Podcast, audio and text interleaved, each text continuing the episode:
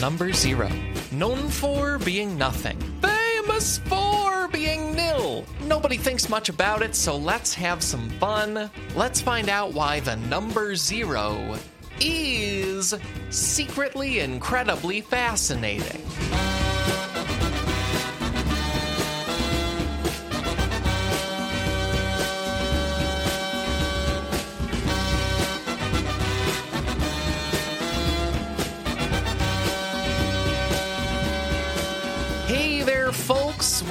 To a whole new podcast episode. A podcast all about why being alive is more interesting than people think it is. My name is Alex Schmidt, and I'm not alone. This week I'm joined by Dave Schilling and by Bridget Todd, two amazing guests. Dave Schilling is a writer for the LA Times Image magazine. He's also a tremendous writer and podcaster all over the place. Everything from culture podcasting for Polygon to comedy pieces from The New Yorker. And along the way, you might remember Dave from the episode of this podcast right here about socks. Bridget Todd is a new guest, and she's the creator and host of the award winning tech and culture podcast, There Are No Girls on the Internet. That's the title. Amazing title. There Are No Girls on the Internet. Amazing stories and interviews about what's happening right now on the internet in a way that impacts all of us. That show is over on iHeartRadio. Bridget also did a new mini series within that podcast. The mini series is called Disinformed, and it just won a Shorty Award. Also, I've gathered all of our zip codes and used internet resources like native land.ca to acknowledge that I recorded this on the traditional land of the Canarsie and Lenape peoples. Acknowledge Dave recorded this on the traditional land of the Gabrielino Ortongva and Kizh and Chumash peoples. Acknowledge Bridget recorded this on the traditional land of the Nacotchtank and Piscataway peoples and acknowledge that in all of our locations, Native people are very much still here. That feels worth doing on each episode, and today's episode is about the number zero. You know what that number is, you may not know, it is the top patron pick for the month of March. So many, many thanks to John Ford for that hit suggestion. Also, Greg Lewis, Jeremiah Bergstrom, many other listeners for commenting, letting people know that they support that, love that idea. It was a huge hit on the polls over at sifpod.fun over on the Patreon. Only other note before we start, I'd say this is a history focused look at it, it's a culture focused look at it. It's less of a pure math show, partly because you know, math, it really, really helps if you can see the math happening visually. So I think in a podcast format, it's most exciting to look at where this number comes from, where this number is going, and everything in between. And that's all the setup you need. So please sit back or leave my latest tweet hanging, because receiving zero likes will teach me an important lesson about humility. Either way, here's this episode of Secretly Incredibly Fascinating with Dave Schilling and Bridget Todd. I'll be back after we wrap up. Talk to you then.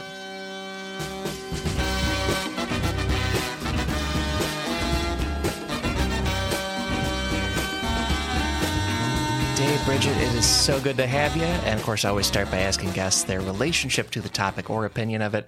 Either of you can start, but how do you feel about the number zero? Well, it's the absence of number. It's the absence of anything. So I feel ambivalent, but uh, I, you know, I don't think podcasts are the home for a wishy-washy opinion. So I'm going to say I'm positive. I'm happy Nice. that we have an, a thing to explain nothingness. We have some sort of frame of reference for the absence of a thing. Yeah, useful tool. I'm into that. So before we got started with this recording, I was talking to my producer and partner about like, oh, I need to have an opinion about zero, and I was going to tell this story about how my brother and I, when we did sports, we were always like, when you pick your number, we were always zero because they didn't have anything else to say, and he was like, the concept of zero is so fascinating. How can you not have anything to add? And he made me watch this Rick and Morty clip where Rick changes the current a currency to zero and like implodes an entire like alien universe. And so he was very disappointed that I didn't have either a strong opinion or anecdote about my relationship to zero. And that is now my anecdote about zero. That is an expert way to fill time on a podcast without having to say anything. it's like I, there's this. I had this conversation. It's great. I love it. I love an anecdote like this. This is perfect. Bridget, you helped me out because I think one of my main connections to it is the 1990s Bulls added a guy to the team who got double zero for his number, and it blew my mind. I was like, "You're allowed to just do zero? That's a thing." And this veteran center, Robert Parish, who had done it forever, just joins the team and does it. That was one of my main things. Yeah. Yeah. So I, we, I, my dad was always double zero for his number, and he That said rules. that like you know, like number one is supposed to be the best, but then isn't zero better than the best? And so that was like our kind of family thing. I, I realize now why like the anecdote is not, maybe not going to be the most solid for a podcast, but that's the I think story. zero, I love it. if one is the best, zero is less than the best. So unless we're playing golf rules, I don't know if this works. You've just this a- shattered my whole family ethos right there. Sorry, sorry to this man that is your father. Yeah, it's my my connections are a few athlete numbers and then also my whole life if it's binary code, right? Like it's half of uh, all of the things I do and consume and use and depend on. I don't know. It's it's like the parts of a car that I don't understand, I think. You know? Most of the parts, I would imagine. I don't know half the buttons in my car. I, I feel like if I press one, it might explode like a James Bond movie. so I just touch nothing except the air conditioning and the ignition. From researching, Bridget, I think your producer is right. It turns out there's a lot going on with this number, and I'm glad patrons picked it because it's a great thing. And we can start to get into it with the first thing we always get into, which is a set of fascinating numbers and statistics. This week, that's in a segment called Stats Shining Bright Above You. Bell curves seem to show mean and mode too. Distributions in the statistical tree. Talk about some stats for me. Do you do this live every week? Every week, yeah. Just just oh off My the God, you could just record it and just play it as a clip, but no, you're dedicated to this gimmick. You're gonna do it every week. It's got to be It's gonna live be each gorgeous. time. yeah, it's all about the vibe in the room. I look folks, I look exactly like that Peter Frampton cover where it's Frampton comes alive whenever I'm doing it. And my, my hair does that, the lighting does that. It's it's a whole thing. I, I'm coming alive when you sing. It's great. Alex comes alive. Thank you guys. And, uh, and that name was submitted by Jill Walker. Thank you, Jill. They have a new name for this every week. Please make them as silly and wacky as possible. Submit to SIFPod on Twitter or to SIFPod at gmail.com. And uh, the first number here, this is an idea we'll come back to a lot, but the number is two. Easy number two. That is how many jobs the digit zero does in modern math. I'd never, never really thought about this, but the, the source here is a video by University College London math professor Hannah Fry. She talks about how zero has two jobs these days. One is to be a number, right? It's the number zero, it's the one between one and negative one. But the other job is to be a placeholder inside of bigger numbers. We can do 30 without like coming up with a whole new set of digits. We just do a three and then a zero to make it bigger and then 300 is bigger with another zero. Like th- this is intuitive, but, but once you hear it, you know it. You know. I'm fascinated by this. I didn't realize, honestly, I had no idea that, that Yeah, Zero neither. was so versatile. He's the five tool player of the of the uh, numbers game, which is funny because he's zero, so he having five tools is kind of weird, right? Should be a zero tool player, but no. This is a baseball reference. If you don't know, a five tool player is like, oh, you do all the things on the baseball field. Yeah, speed, power, fielding, arm, everything. Yeah, that's zero. Mm, cute butt, right. Looks good in jeans. looks good in yeah, looks good in a nice tight pair of baseball pants. That's the sixth tool. It has a good face, and Billy Beane ignored that. He ignored that. He rose above That's it. why they never won a World Series, those Oakland Athletics, because they didn't have enough tight buns. But yeah, but we, you know, we have 10 digits. Zero's one of them, and it's the one that kind of, kind of accordions out our big numbers and our long decimals and everything. And it's carrying a lot of weight. It's just telling us there's nothing here, but in a pur- purposeful way. It almost sounds like a like a meditative thing. There's nothing here, but in a purposeful way. I kind of like that. Nothing It's very- with intention. Very Buddhist. Yeah. Yeah. Yeah. I put away my Frampton gear. I'm now Ah. under a very large tree, and it's going great. uh, this, uh, this is going to be a somewhat mind expanding episode, I think. It's very exciting. But the next numbers here, this is this is a very long number. You don't need to track the details. The number is 48.8534 degrees north and 2.3482 degrees east. So th- this coordinates many degrees north and just a few degrees east. That is supposed to be the exact geographic center of Paris, France. And bringing that up. That's a up, good tattoo idea. Just get those numbers tattooed on your arm. And it's like, what is that coordinate on there? Oh, that's that's Paris. Oh. My favorite place in the whole world. Somebody has that tattoo. Some couple that met in Paris. Couldn't you just gotten the Eiffel Tower? Nah. Baguette? No. I gotta get the coordinates, baby. In case I get lost. Plug that into Google Maps and you're there. I like the idea of someone using that to get back to Paris, but they've never learned French. Like they, they never did the easier way, where you just talk to people. No, I need to go here. You see this? I need to go here. Can you help? No. No.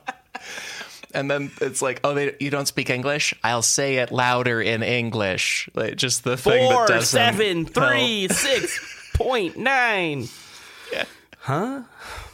They have their own numbers, by the way. They have their own, uh, you know, their language. They, it's not one, two, three, yeah, four, five, be. six. Yeah, you. No. Un, deux, trois, quatre, cinq, six, etc. Ooh. Down the line. There we go. Look who knows their numbers in French. I'm so impressed. Ah, I took French in high school. I can see. Everybody I can said, tell. "Oh, you you grew up in California, you got to take Spanish." And I said, mm, "But what if I learned the most useless language possible for America?" So I learned French, so I could watch movies in French. I don't know anything else about French. Was it really to watch I lost movies? it all. Was that the goal? Yeah, Wow, cool. yeah, So you watch. and to get chicks. No, I'm just kidding. I mean, Picking I up would be ladies. hella. I would be hella impressed if somebody could watch Amelie, no subtitles, no, you know, no dub, just in French, and tell me what was going on. I would find that impressive. raw dog in French cinema. yeah, turn those subtitles off. Not necessary. I got this. If you have any questions, you know who to ask. But anyway, Paris, France. Uh, bringing up the coordinates of the center because there is a monument there, and it's called a zero stone. And it turns out a lot of cities have these, but a zero stone is it's a, usually a marker on the ground saying this is the geographic center of our city. And the one in Paris gets visited by a lot of tourists, in particular because it's basically next to Notre Dame Cathedral. So they can just kind of knock out both things at once. And so there's like a bunch of superstitions around it. People will kiss somebody on top of it to make love last. Uh, it also dips into the ground a bit, so they'll throw coins into it like a wishing well. It's a fun thing going on. Oh, that seems like a lot of work. Oh, thank you. Um, yeah, I don't know. I it, it, supersti- I'm not a superstitious guy personally. I don't believe in all that stuff, but uh, I I do appreciate the cultural quirks of other places where they're like, oh yeah, we have this thing in the middle of the, in the middle of the city where uh, if you rub it five times, a leprechaun appears. Like that's cool, I guess. That's nice that they do that stuff. Yeah, I, uh, now I'm thinking of Springfield, Illinois, state capital, also famous for Lincoln stuff. And there's like just a bust of Abraham Lincoln where the nose is all rubbed down because people just decided like it's lucky if you rub Lincoln's nose, but it just really makes it look funny. No, it's because he did too much cocaine. Oh. yeah, But devil's candy. Stay away from it, kids. Come on now. That's right. Don't be like Abraham Lincoln. That's the tip. Notorious coke fiend Abe Lincoln. Hey, where's the president right now? We're got we got the Civil War going on. Oh, he's skiing. Skiing in the summer? You know what I mean. That guy can't help himself. He's been up since four in the morning. So obnoxious at parties. What's this guy? He's yelling at everybody about NFTs. Pitching, pitching screenplays. Come on, man. Tone it down. Read the room. Abe Lincoln. You and me, we're going to save the Union. We're going to do it. We're going to do it. We're gonna do it, dude. We're okay, do it. slavery, it's terrible. Let me tell you why. First of all, everybody, no matter what, has a soul. Okay, right? Anyway, this guy's weird. Oh yeah, I have a lot of black friends. I have so many black friends. sure you do. Liar. Well, and, uh, and these these uh, monuments that are all around. Uh, I'm going to link an article by Kurt Kohlstedt for the website of 99% Invisible, which is an amazing podcast. But he's got an article documenting a bunch of these. They're in Rome, Tokyo, Santiago, Chile. Not a lot of American cities. I think they're relatively new, but uh, many cities in the world you can go find one of these and enjoy it. The next number here, this is another city thing. This is a date number is September 6th, 2011. September 6th, 2011. That's the date when New York City Mayor Michael Bloomberg asked the public to stop calling the site of the 9 11 attacks Ground Zero. Wanted to rebrand it. He was like, you know, we, we get it. Stop calling it Ground Zero. Let's move on. There's more grounds. ground one, two, you know. is the Pentagon ground three? Right. Field in Pennsylvania, ground four. Yeah, there you go. Ground Yeah, four. yeah. Yeah. Did he offer another name for it? Was he like, we need to stop calling it Ground Zero, let's call it this instead? Or was it just, let's stop perceiving it altogether? That's an excellent question. They, yeah, Reuters covered it, and he said, "quote We will never forget the devastation of the area that came to be known as Ground Zero. Never. But the time has come to call those 16 acres what they are: the World Trade Center and the National September 11th Memorial and Museum." It's a mouthful. Yeah, come Yeah. on, man. We had a really tight name for it. It sounded futuristic, and now you're like, that's too cool. I get it. I mean, I, I understand. It's no longer an active disaster site, so Right. I get that. But you know, some nicknames stick. Yeah, I, I I live in Brooklyn now, but only moved here pretty recently, and then I lived in New York like 2012 to 14 or so, and only ever heard it called either Ground Zero or like the World Trade Center. Nobody ever did this whole long thing, you know. And then also we visited recently, and there's like a mall there now. There's a beer garden there now. It's very. I've been to the mall. Oh Yeah, yeah, it's creepy. It's shaped like angels' wings, mm-hmm. which is disturbing. Hey, you know, you want to go to Sephora and also be reminded that 3,000 people died in a fiery terrorist attack? Is this heaven? No, it's Cinnabon. yeah. It is a little weird when you think about it, like it being a commercial space, but then then also trying to incorporate sort of trying to be kind of like a respectful marker of people who lost their lives. It's a very weird cross section of things happening in that mall. Very weird. I tell you what, those people would all want you to be able to get the deals at the Art of Shaving. Which I, I did buy. I did buy something from the Art of Shaving there, and I still get emails from them. Never forget the Art of Shaving. They say. Uh, oh, that's not that's tacky, man. Come on, cut that out. Uh, it's a, it's a terrible, terrible place. The gift there's a gift shop still. You want to get knickknacks to also remember, um, you Yeah. get little little toys, World Trade Centers, and like mugs and hats and T-shirts and stuff.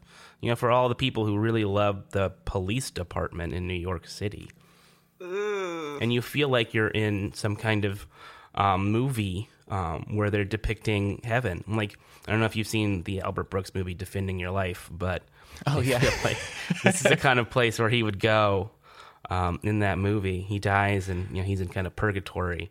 It's really, really just like what if it? What if nothing was there? Hmm? What if nothing was there? Yeah, I just feel like it, it reminds me that in Amer- as Americans, I feel like we have so few ways to sort of engage with things other than commerce. Like we don't understand how to commemorate something if it's not something that you can buy, like a T-shirt or a tchotchke. I think that we really don't. We don't have a lot of imagination as it pertains to how we engage with things, if not via commerce. Yeah. Yeah. Also, you know, going back to my idea of nothing being there, we don't really like the idea of nothingness or the absence of something, um, which Yeah. is why we should be talking about the idea of zero more often. Because some things don't need to be developed. Some things we don't have to add more things to the world. We have enough things, and yet we we can't be alone. We can't um, you know just be in in in a field without you know wondering where the Starbucks is. Like it's it's a real shame. Yeah, it's it's absolutely like a lack of comfort with absence. Like this Bloomberg quote later on, he said, the rebirth and revitalization of Lower Manhattan will be remembered as one of the greatest comeback stories in American history. End quote. Mm, I don't know. The I don't know. Patriots beat the Falcons and they were down 27 to 3. Talk about a comeback story. yeah. Yeah. Jeez, that was gr- Tom Brady. All right. You don't got Tom Brady beat. No, sir. Golden State Warriors up three games to one. You know what I mean? Like now, now The we're talking. Cavaliers, LeBron James, the GOAT. I mean, Lower Manhattan, they ain't got nothing on the King. Please. Yeah, if you're not getting those good good deals at Art of Shaving and Cinnabon, the terrorists win. You know, this is what this is what they would wouldn't want. Right. Yes, they would not. They would not want us saving. Me getting a treat and a thing. That'll show them. I got a little ah. treat. That'll be got a so little bad. tasty treat. Yum yum yum yum. tasty treat. yeah.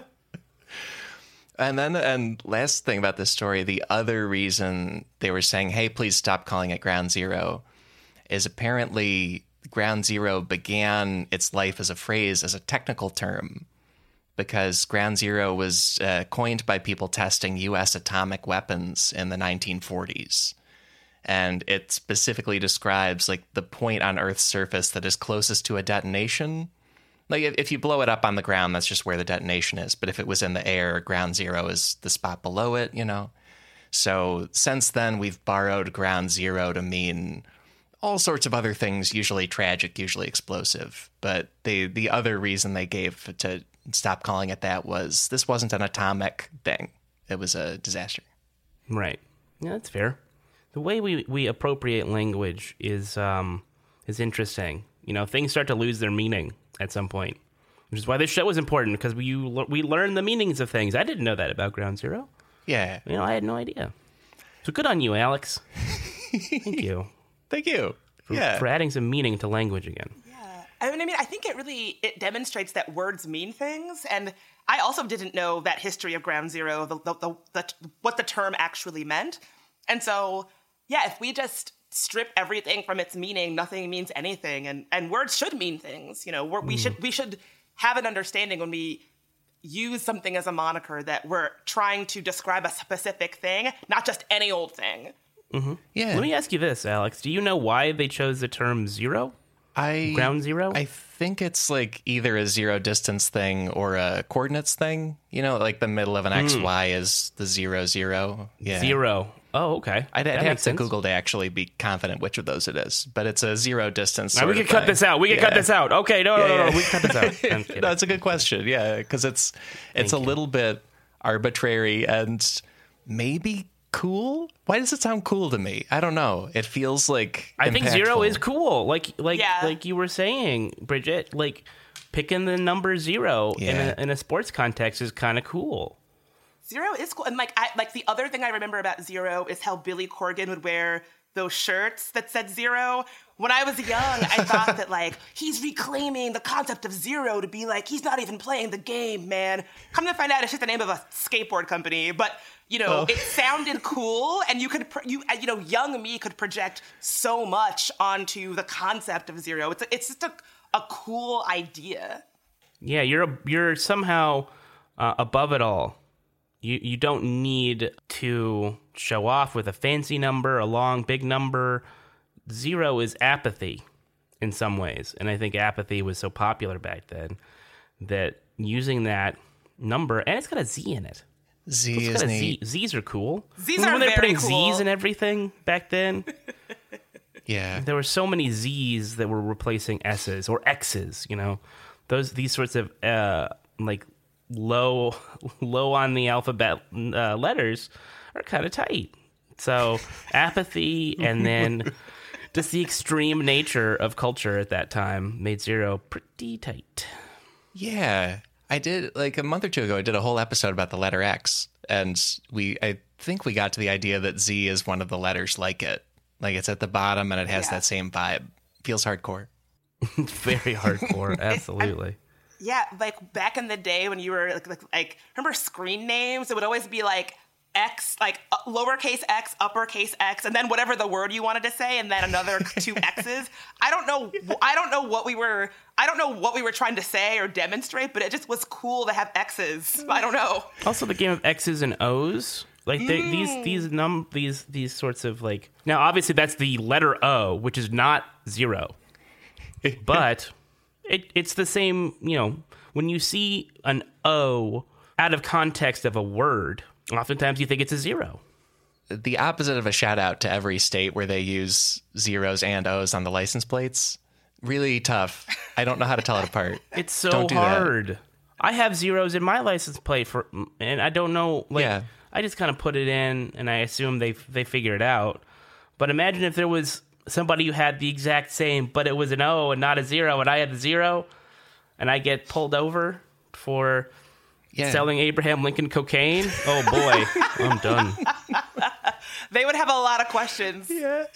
You could So- do the trick where you put the line through the O. Isn't that something? I don't know what yes, that demonstrates. That, that isn't I think something? becomes a zero if you put the line through it. Yeah, I think that, yeah. And then I'm confused what people do in like Sweden, Norway, like the alphabets where that's a letter of some kind, you know? Like that means something. Oh, those aren't real languages. It doesn't matter. Oh, good. Okay. Yeah, that's cool. Yeah. You know, only French on this show. Okay. We. Way. It's pronounced way. That's got an O in it too. yeah. That's a no, not a zero. Yeah. Mm-hmm. well, uh, guys, we have a couple big takeaways for the main episode here. So let's get into them, starting with takeaway number one. Humans usually understand zero sometime after they understand all the positive numbers. This is a thing with it's it's across cultures developing and across child developments. It seems like people need a mental framework of counting all the other numbers before they can build a mental framework for the number zero as its own number. Hmm. Yeah, I have I have a four year old, and he doesn't. He's just understanding how you know numbers and things work. I don't know if he understands the absence of a thing. Oh wow. Yeah. I think he's learning it now because he has he's attached to me and my ex wife significantly. And when we are gone, he notices now. But he never used to notice before. He's like, "Oh, okay, bye, Dad." Oh. Now he's like, "Dad, don't leave, please." You know, I'm not going away forever. Just I got to go to the store to get some cigarettes. Just kidding. You know how there's that like, "Oh yeah, Dad left The for trope. cigarettes. he never came Yeah. back." No, I always come back when I get my cigarettes. you want you want some? I got enough for both of us. Just kidding. Such a supportive dad. My four year old doesn't smoke. Not yet. He's soft. right.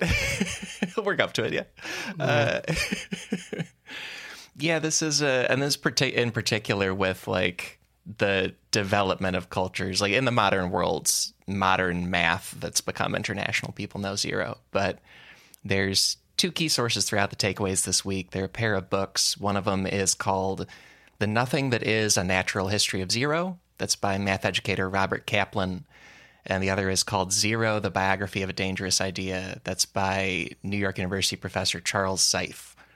But they collectively say that zero is relatively advanced for the human mind to process, mostly because zero, when it's its own number, when it's its own thing, it's abstract. Like you're giving a name and a value to nothing. It's much easier to process one thing, two things, three things, everything else that's tangible. So we have to work a little harder mentally. We have, you know, Yeah. we have to put it together. I'm working as hard as I can right now. I'm sorry. I'm at capacity. Uh, this, you're giving me too much information here, and my, uh, there's steam coming out of my ears. Um, nothing is a scary thing. I noticed that you were talking about it being a scary idea in the title of that book. Yeah. It is scary because uh, one day you will be nothing. You will turn No, into not me. dust. No, I'm, I'm good. I'm gonna be here forever, baby. yeah, that's right. Me and the cockroaches. Yeah. I'm just going to be Dr. Manhattan walking around on Mars by himself. You know, that's going to be me. completely nude. yeah, well, you know, when you're blue, you know? You might as well. yeah, why not? Yeah. Private Show off. Yeah. Anyway, and and modern math we all pretty much have a zero we all just learned it from somebody else but there's evidence of counting and mathematics going back to the Stone Age. Charles Seife writes about an archaeological dig in Eastern Europe where they found the bone of a wolf. And then the bone of the wolf has notches carved into it for counting. It's from 30,000 years ago. And he says it's, you know, just one of many, many ways we have evidence of ancient math and in many cases don't have evidence whether or not they knew about zero. Because unless they did a different notation for it, they don't do notches for zero, right? Like they're not writing down, yep, nothing here. It's it's it's just something we're missing from a lot of the record. Well, they weren't advanced enough to understand it. Obviously. In a lot of cases, yeah. Yeah. With um with the development of zero, we have some evidence of language being an indicator that zero comes along slowly. Charles Seife says that as far as how old various words are in records, most societies start with just two words for numbers. They have a word for the number one, and then they have a word that means many or much or just anything like plural, you know? And then they tend to develop a word for the number two, then the number three, and then a bunch of other numbers after that. But usually all that happens before they start having a word for zero. It comes it comes later down the line. And he also says that there's like modern evidence of it because there are some relatively isolated peoples in South America, in particular the Siriano people in Bolivia and the Yanomami people in Brazil, who don't have words for amounts larger than three. So they have words for one, two, three, and then the concept of many. After that, it's it's many. You get it. Oh, I get it.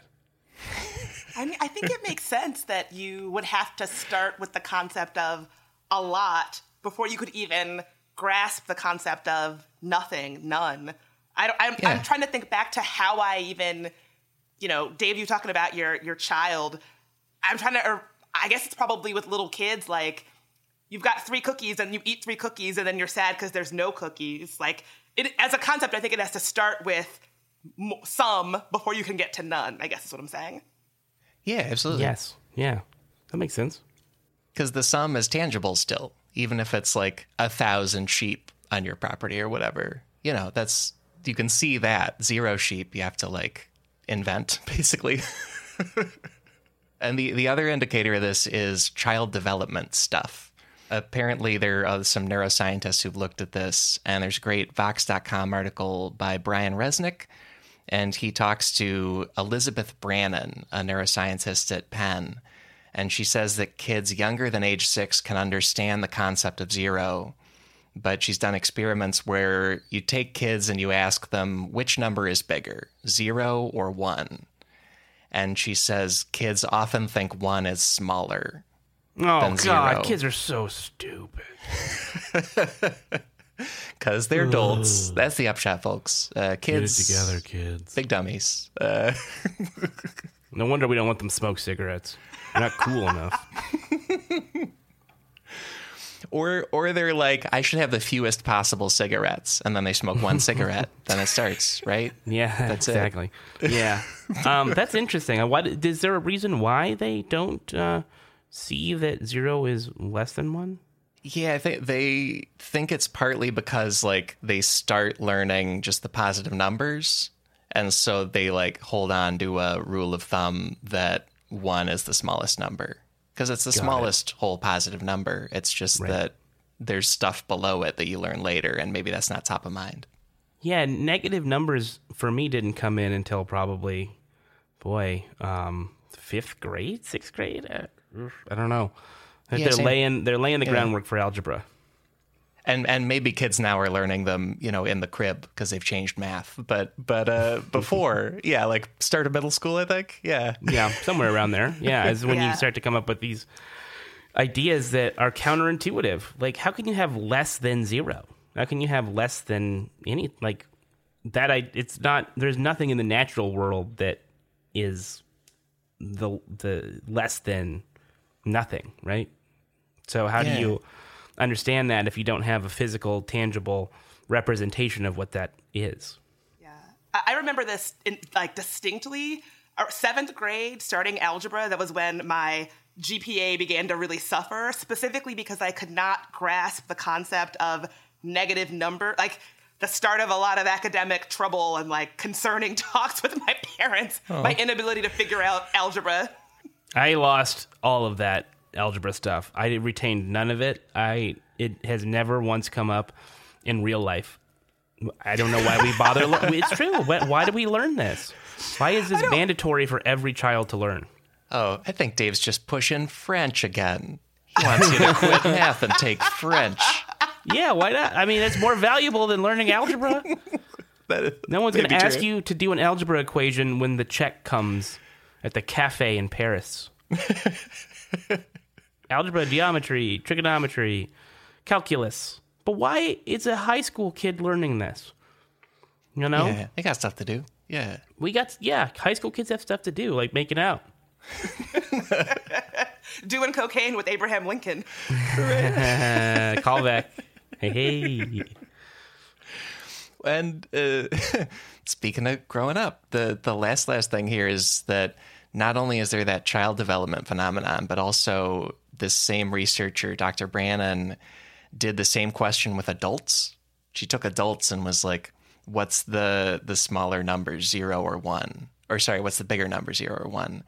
And she says they get it right, but there is a slight delay versus like other questions about math that should be equally easy. And she thinks it's because that way we learn these numbers so young kind of lingers. Mm. It's still hard to, to grok.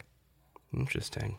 I guess there's just a lot of things that um, you don't ever lose. You know, there's some things that are ingrained because you learn them too early. You don't want to. Yeah, that's yeah. why you don't expose your children to hardcore pornography. Right. Stick They to won't cigarettes. forget. Yeah. Yeah. All right. You've gone too far. that's too far. Off of that, we are going to a short break, followed by a whole new takeaway.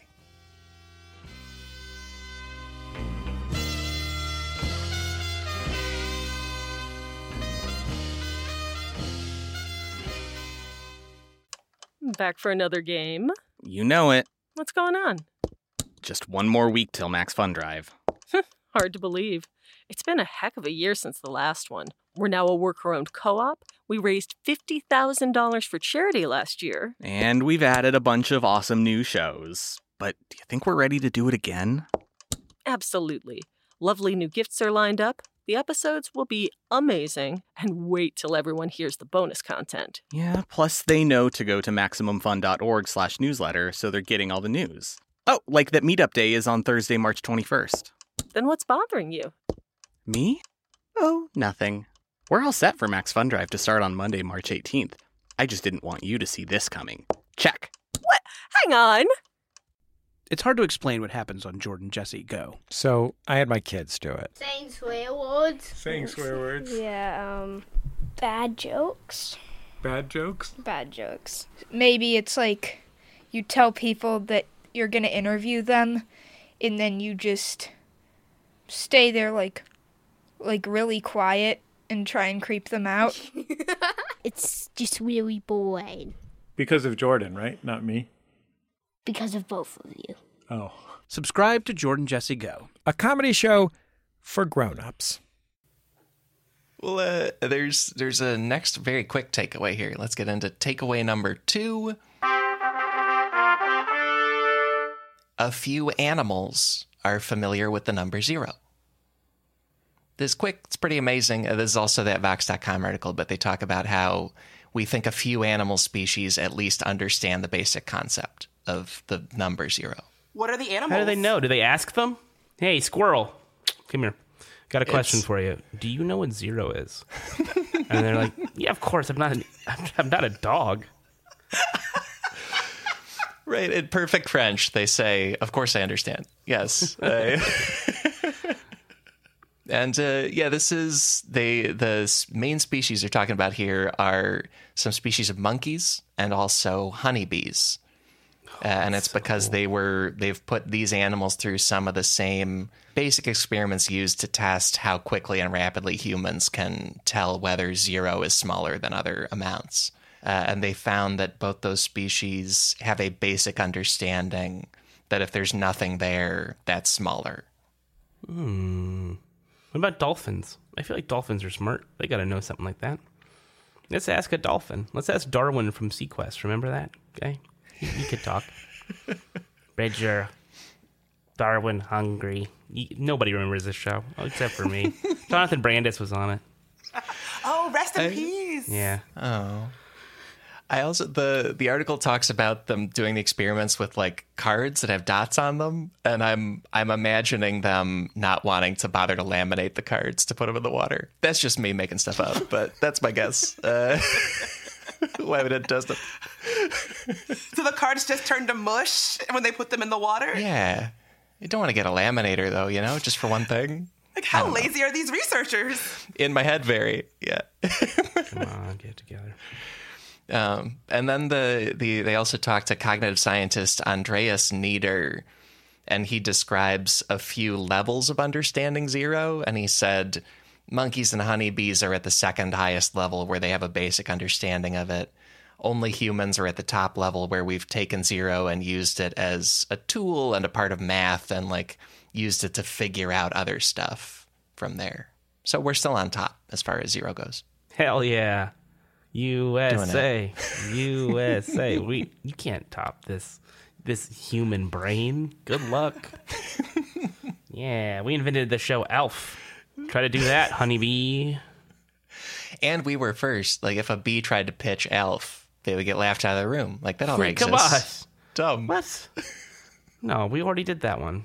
You want to reboot it, maybe, but we're not going to call it something else. An all B reboot of Elf? I, I will watch that. Come on. I will watch that. Yeah, that's pretty. That's a pretty good idea. Hey, listeners, don't use that idea. That's mine. Yeah, that's a freebie. That's just out in the world. No, don't use it. No, I will sue you. This is proof. My idea.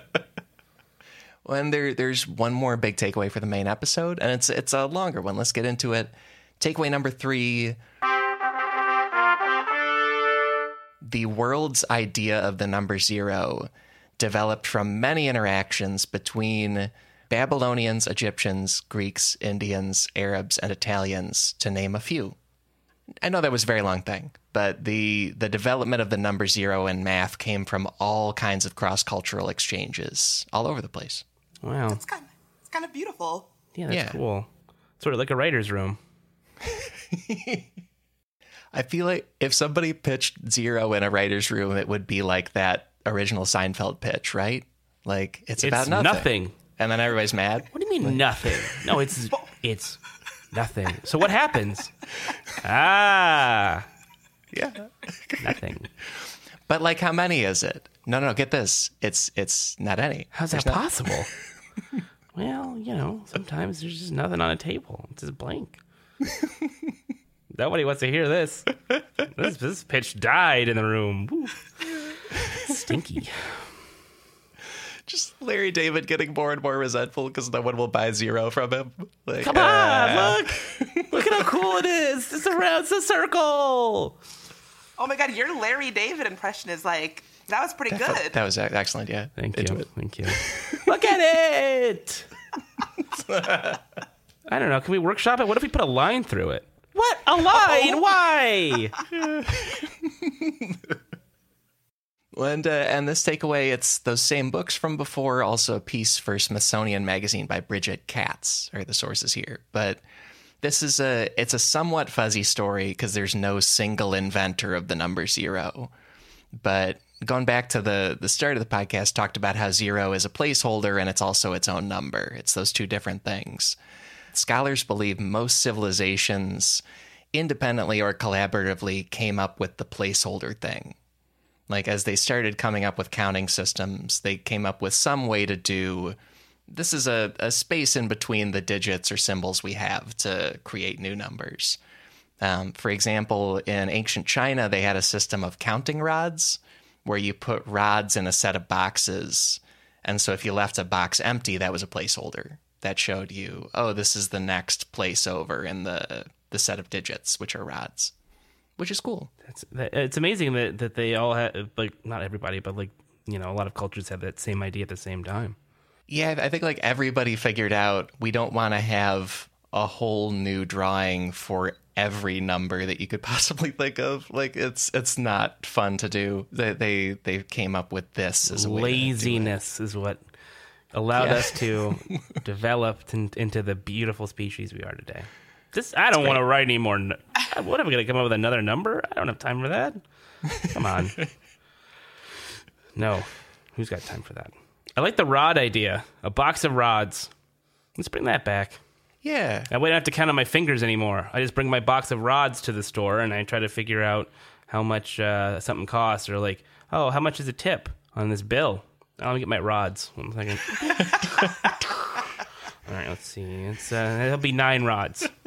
I'll just add that to my add that to the old check there. Like like they're not bringing the check quick enough, so you get out your rods to get their attention. Like, Yeah, like "Hmm, let me just the- my rods. Uh, Shake your box of rods, like a like a maraca or something. Oh God, I I'm sorry, I, I, I can't I can't join you for lunch. I left my rods at home. I'm not making fun of the idea. You know, the Chinese civilization has been cool, uh, yeah. invaluable for the development of the human species, and they came up with a lot of great things that we still use today. It's, it's a fun little, like a little Gucci box of rods. yeah, I got this for my wife for Valentine's Day. She loves it. And then there were other placeholders elsewhere, and the start of modern zero, it's mainly ancient Sumeria, which was in Mesopotamia. And Oh, I've seen had- Ghostbusters. I know where it is. Yes. Yeah. uh, and they had a base 60 counting system where they just used wedges to do numbers, and there were a bunch of placeholders to separate different numbers. And then that ends up stacking with Egyptian math and calendars because Egypt has a base 10 system. The, the counting you and I are used to is a base 10 system. And then Egypt also had a 12 month calendar with 30 day months. Uh, and that stuff got adapted by Greeks and by Romans. So then we end up with a step where Greeks get into Babylonian astronomy based on the Sumerian stuff and also a lot of counting from Egypt.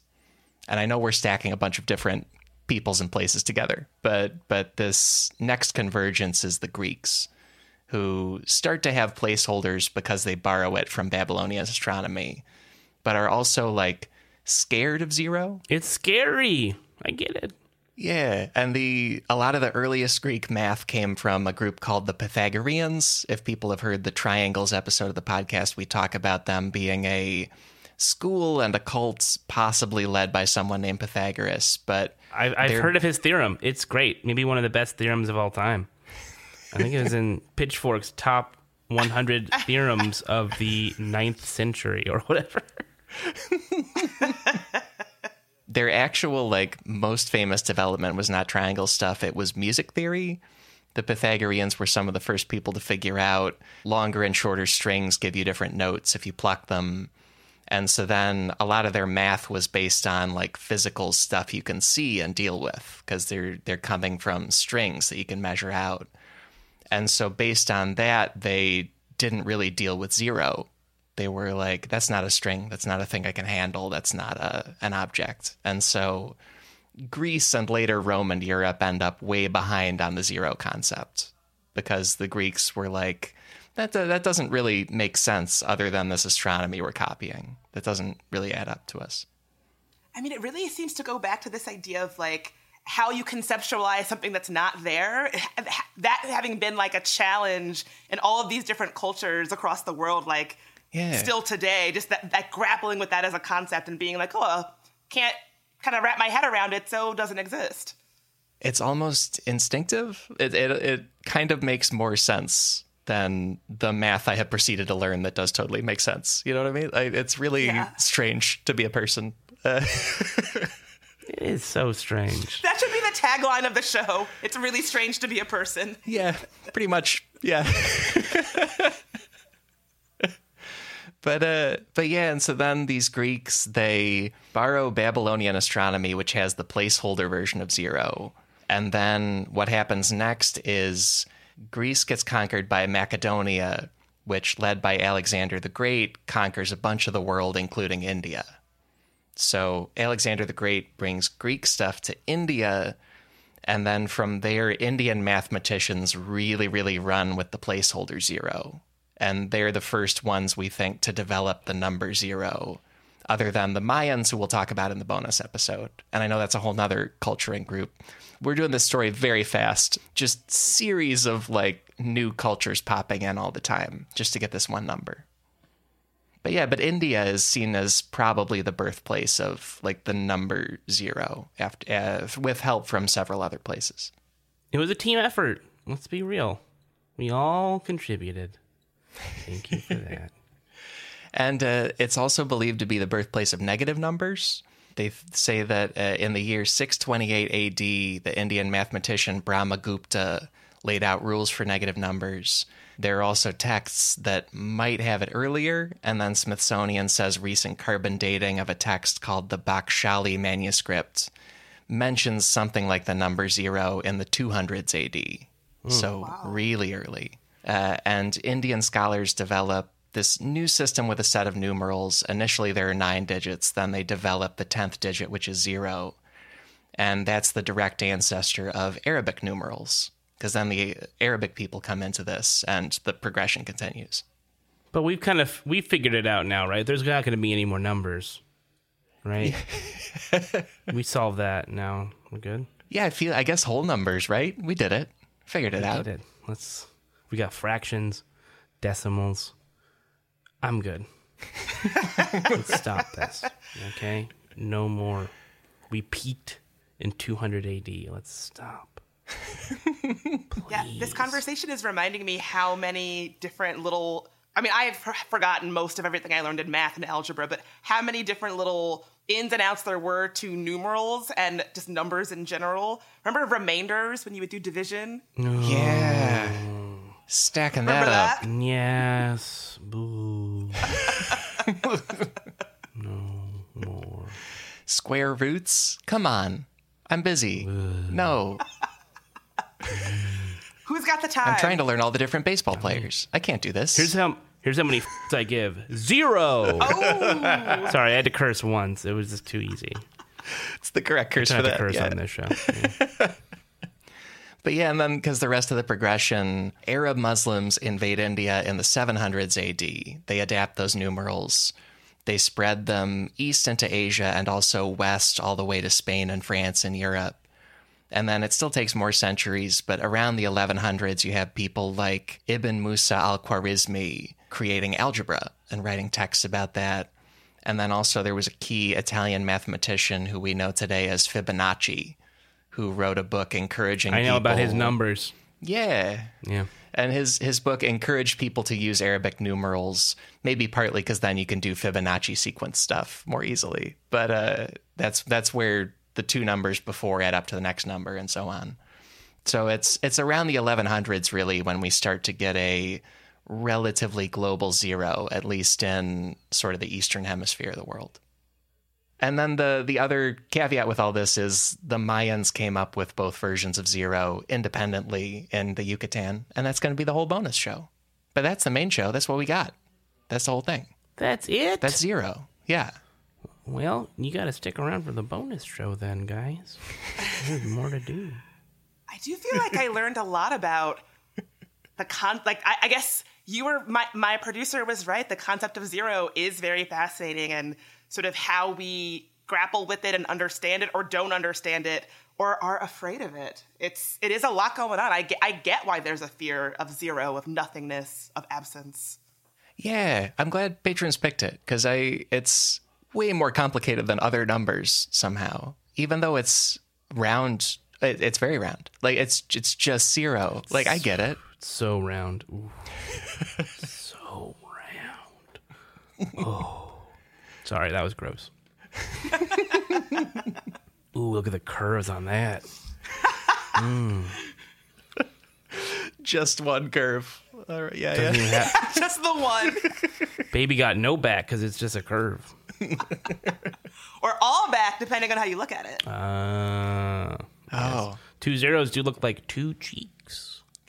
You learn something from me every day, guys. That's the real thing you need to take away from this. Two zeros make a butt. or if you type them into the calculator the right way, you can write boobs. Remember that? Boobless. It's true. Talk about a placeholder, folks.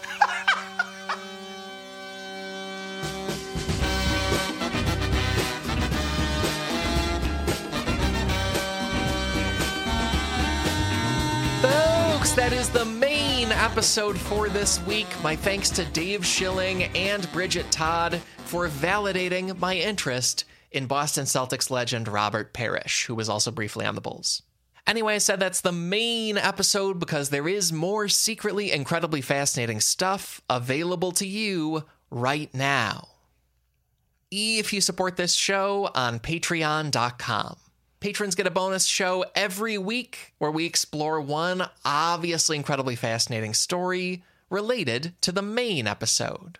This week's bonus topic is the year zero and the Mayan calendar. You know, the supposed apocalypse calendar from like 10 years ago. Visit sifpod.fun for that bonus show, for a library of more than seven dozen other bonus shows, and to back this entire podcast operation. And thank you for exploring the number zero with us. Here's one more run through the big takeaways.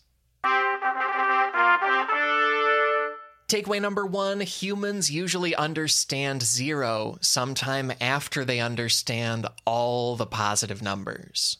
Takeaway number two a few animals are familiar with the number zero.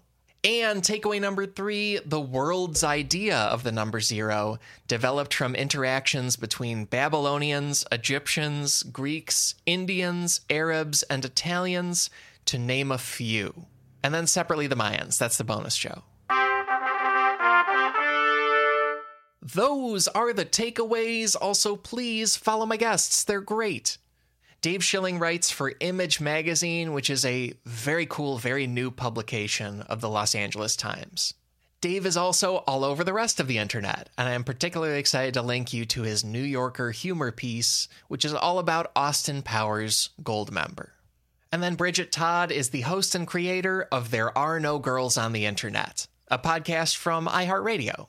She's a digital activist. She's a wonderful interviewer, creator, everything else. It's just excellent stuff. And I hope you'll check it out and be more plugged into what's going on in, you know, the main communication method we all use that is half zeros, half ones. Many research sources this week. Here are some key ones. Two wonderful books underpinned all the takeaways this week, and I highly recommend both. They're also just very fun to read. One is by mathematician Robert Kaplan. It's called The Nothing That Is A Natural History of Zero. And the other book is Zero The Biography of a Dangerous Idea by NYU professor and science writer Charles Seife. Also leaned on resources from Vox.com, National Geographic, Professor Hannah Fry of University College London. Find those and many more sources in this episode's links at sifpod.fun. And beyond all that, our theme music is Unbroken Unshaven by the Budos Band. Our show logo is by artist Burton Durand. Special thanks to Chris Souza for audio mastering on this episode. Extra, extra special thanks go to our patrons. I hope you love this week's bonus show. And thank you to all our listeners. I'm thrilled to say we will be back next week with more secretly incredibly fascinating. So, how about that? Talk to you then.